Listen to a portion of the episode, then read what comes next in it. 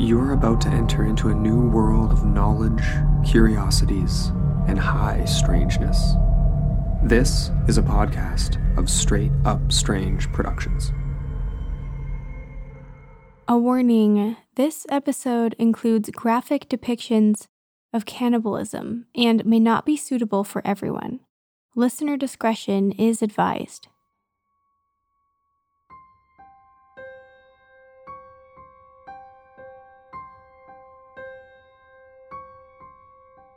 Friggatriskaidekaphobia is a fear of Friday the thirteenth. This fear is caused mainly by the negative associations with Friday and the number thirteen in many religions and cultures around the world. Because this date is connected with the crucifixion of Christ, many Christians believe it's an extremely unlucky number. The Bible also mentions that the Last Supper had thirteen members, and the thirteenth member, Judas, ultimately betrayed Jesus. The number twelve is often considered a complete, perfect number. The twelve tribes of Israel, the twelve apostles. Conversely, thirteen is considered unwholesome, as it upsets this perfect balance. In Roman culture, witches are believed to have gathered in groups of twelve, saving the thirteenth spot for the devil himself. Superstition and fear associated with Friday the thirteenth grew specifically during the Middle Ages. This was the day the Knights Templar were tortured by King Philip the fourth of France. In Britain, Friday and thirteen are associated with capital punishment. Friday was the day of the hangman or the noose, as many public hangings took place on this day. There were also exactly thirteen steps leading to the gallows.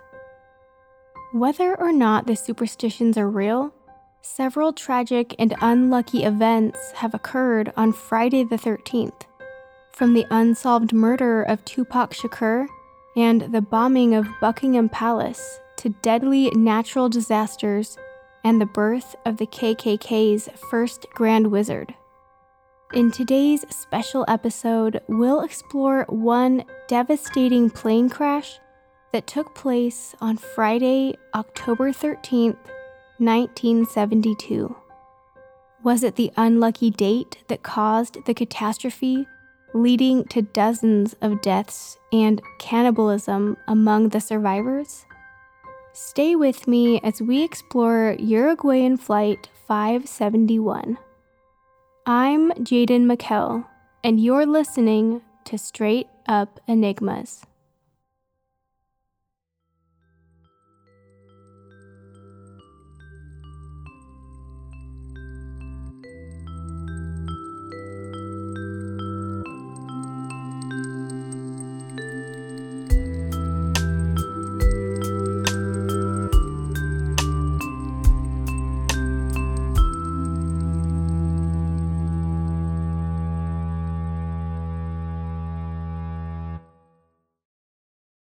Hello, listeners. Thanks for joining us.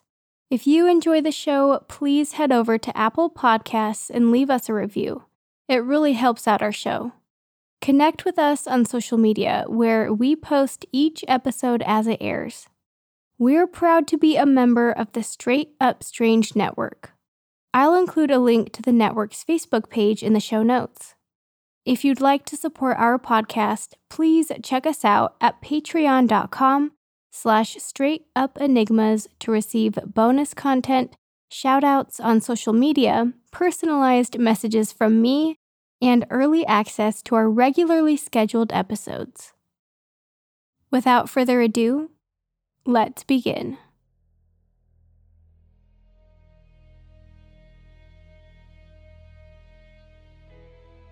In nineteen seventy-two, a college rugby team called the Old Christians Club chartered a Uruguayan Air Force plane to transport them from Montevideo, Uruguay to Santiago, Chile. On October twelfth, the twin-engined turboprop left Carrasco International Airport, carrying five crew members and forty passengers.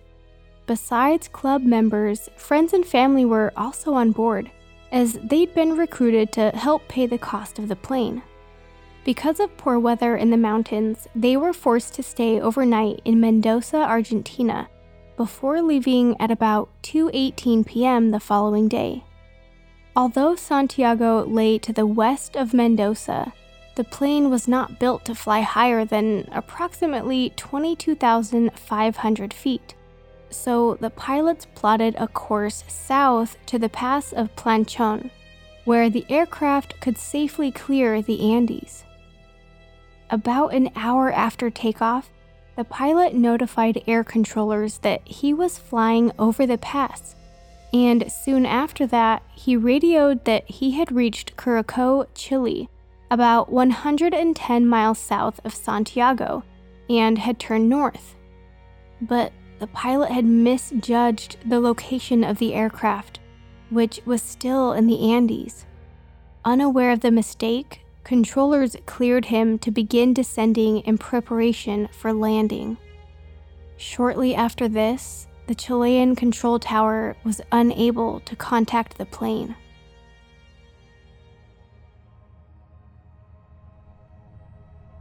At around three thirty p.m. on October thirteenth, the aircraft struck a mountain.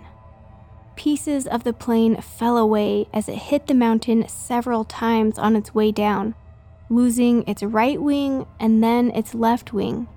At one point, the tail cone of the plane came off, along with the back of the fuselage, which left a gaping hole five passengers and two crew were sucked out of.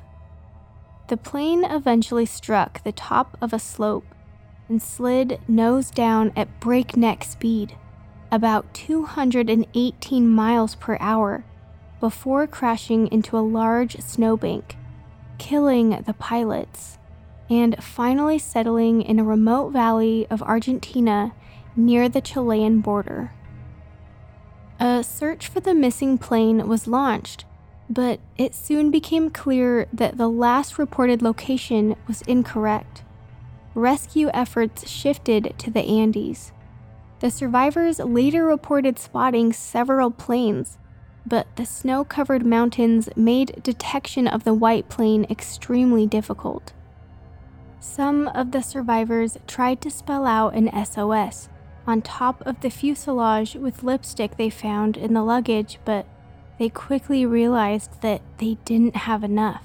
They also found a small transistor radio in the plane, which they used to monitor the search efforts, though they couldn't use it to signal to anyone that they were still alive. The harsh environment led many to believe that there were no survivors. On day eleven, the search was called off, though later rescue efforts were undertaken by family members. The crash initially killed twelve people, leaving thirty-three survivors, a number of whom were injured.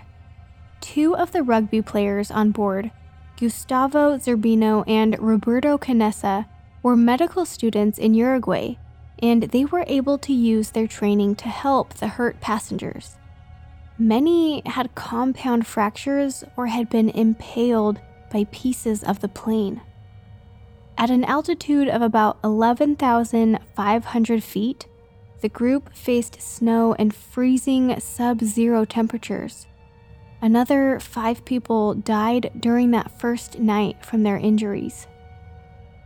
While the plane's fuselage was largely intact, it provided limited protection from the harsh elements.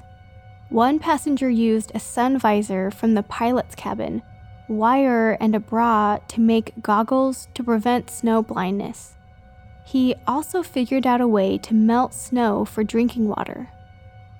Eight bars of chocolate, a tin of mussels, three jars of jam, some nuts, dried fruit, candy, and a bottle of wine were all the survivors had to eat.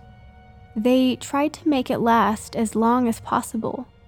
One man ate a single peanut over three days, but it was gone in a week. Desperate, they tried to survive by eating cotton and leather from the plane seats. But on the tenth day, some of the survivors made a grisly pact. We'll be back right after this. Thank you to Best Fiends for sponsoring this episode. After you've finished listening to the latest podcast on your list, you could scroll on social media or do a deep dive on the internet, researching everything related to the show. Or when you need a break, like I do after browsing online, it might be time to change up the pace and play the mobile puzzle game Best Fiends. I love being able to relax while collecting Best Fiends, discovering their special powers, and exploring the world of minutiae. Best Fiends is a casual game, so it doesn't stress me out, but it still challenges my brain because it's a puzzle game. There are thousands of levels and special missions. I'm currently on level five hundred twenty-five and am really enjoying the latest challenge of using bombs to clear away slime left behind by the devious slugs. Best Fiends has really created a whole world right on my phone. It's bright and colorful with great graphics, and there's a story behind each character. Bo the Dragon Slug is on a mission to prove that slugs can be cute too. I love his special X-bomb skill that helps me blow up blocks in an X shape. Best Fiends never gets old. There are new in-game challenges and events every month, so you'll never get bored. You can even play the game without using Wi-Fi, so it's perfect to pick up when you're in the drive-thru or waiting to get your groceries that you ordered online. Engage your brain with fun puzzles and collect tons of cute characters. Trust me, with over one hundred million downloads, this five-star rated mobile puzzle game is a must-play. Download Best Fiends free on the Apple App Store or Google Play. That's friends without the R. Best Fiends.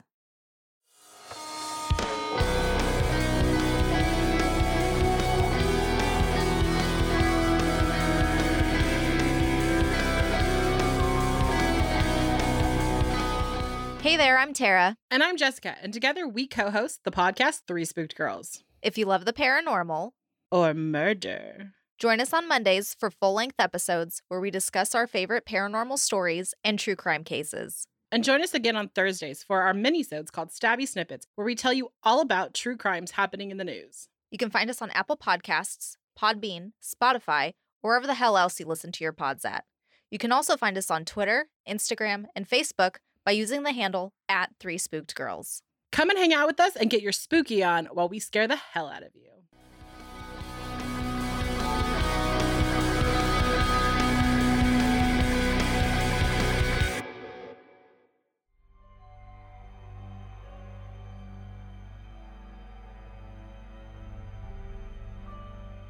If they died, the survivors decided, the others should eat their flesh to survive. Roberto Canessa, one of the medical students, led the way. He used broken glass from the windshield to cut off a tiny piece off one of the frozen bodies. The bodies of the pilot and co-pilot were first because the survivors didn't personally know them. It took some survivors a while to come to grips with the new source of food, and many struggled to keep it down. One woman who refused to eat eventually died on day sixty, weighing just fifty-five pounds. They swallowed only tiny pieces of flesh. It wasn't a meal, it was an act of desperation. As the days went by, even this last source of food began to give out. When the muscle was gone, they had to turn to the brains and organs of the dead. It was clear that even eating the bodies wouldn't be enough to keep them alive until they were finally found by rescuers. And starvation wasn't the only danger on the mountain. Over the next few weeks, six others died, and further hardship struck on October twenty-ninth when an avalanche buried the fuselage and filled part of it with snow, causing eight more deaths. Using a metal pole, one of the men was able to poke enough holes in the snow to keep the others from suffocating, but they wouldn't be able to dig their way out of the snow for another two days. And when they did, they were greeted with a raging blizzard outside. They spent three days inside the snow before they managed to escape the wreckage of the fuselage. Those killed in the avalanche became new sources of food. During this time, several survivors had been surveying the area for an escape route. On December twelfth, with just sixteen people still alive, three of the survivors set out for help, though one later returned to the wreckage. After a difficult trek, the other two men finally came across three herdsmen in a Chilean village on December twentieth. However, the Chileans were on the opposite side of a river though, so the noise made it hard to hear. The herdsmen indicated that they would return the following day. Early the next morning, the Chileans reappeared, and the two groups communicated by writing notes on paper that they then wrapped around a rock and threw across the water. The survivor's note read, "I come from a plane that fell in the mountains." The authorities were notified, and on December twenty-second, two helicopters were sent to the wreckage. Six survivors were flown to safety, but bad weather delayed the eight others from being rescued until the next day. They were treated for broken bones, frostbite, altitude sickness, dehydration, malnutrition, and scurvy. In the resulting media frenzy, the survivors revealed that they had been forced to commit cannibalism. The admission caused a backlash until one of the survivors claimed that they had been inspired by the Last Supper, in which Jesus gave his disciples bread and wine that he stated were his body and his blood. The explanation helped sway public opinion, and the Catholic Church later absolved the men. A number of books and films were based on the ordeal, including the bestseller Alive, which was adapted for the big screen in nineteen ninety-three. About the incident, Roberto Canessa said, "Unfortunately, such tragedies do take place. One should understand that any day might become the last one in our life, and thus hold dear every second." Was the catastrophic crash of Uruguayan Flight five seventy-one and the horrifying aftermath caused because they flew on Friday the thirteenth? Would the series of terrifying events have happened if they had departed on a different day? What do you think? Find us on Instagram at Straight Up Enigmas or Twitter at Straight Enigmas and let us know. You can also contact us through email at straightupenigmas at gmail dot com or through our website, straightupenigmas dot home dot blog.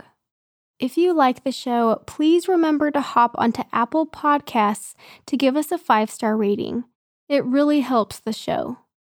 This episode was written and produced by me, Jaden McKell. It was edited by Austin Blackwell. The theme song, Straight Up Enigmas, was created by Chuck Flyer. I leaned on a lot of great sources for the research and narration of this episode, so be sure to take a look at the links in our show notes.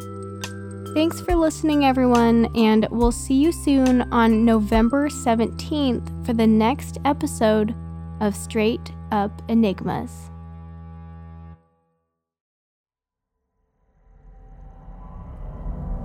This podcast is a part of Straight Up Strange Productions.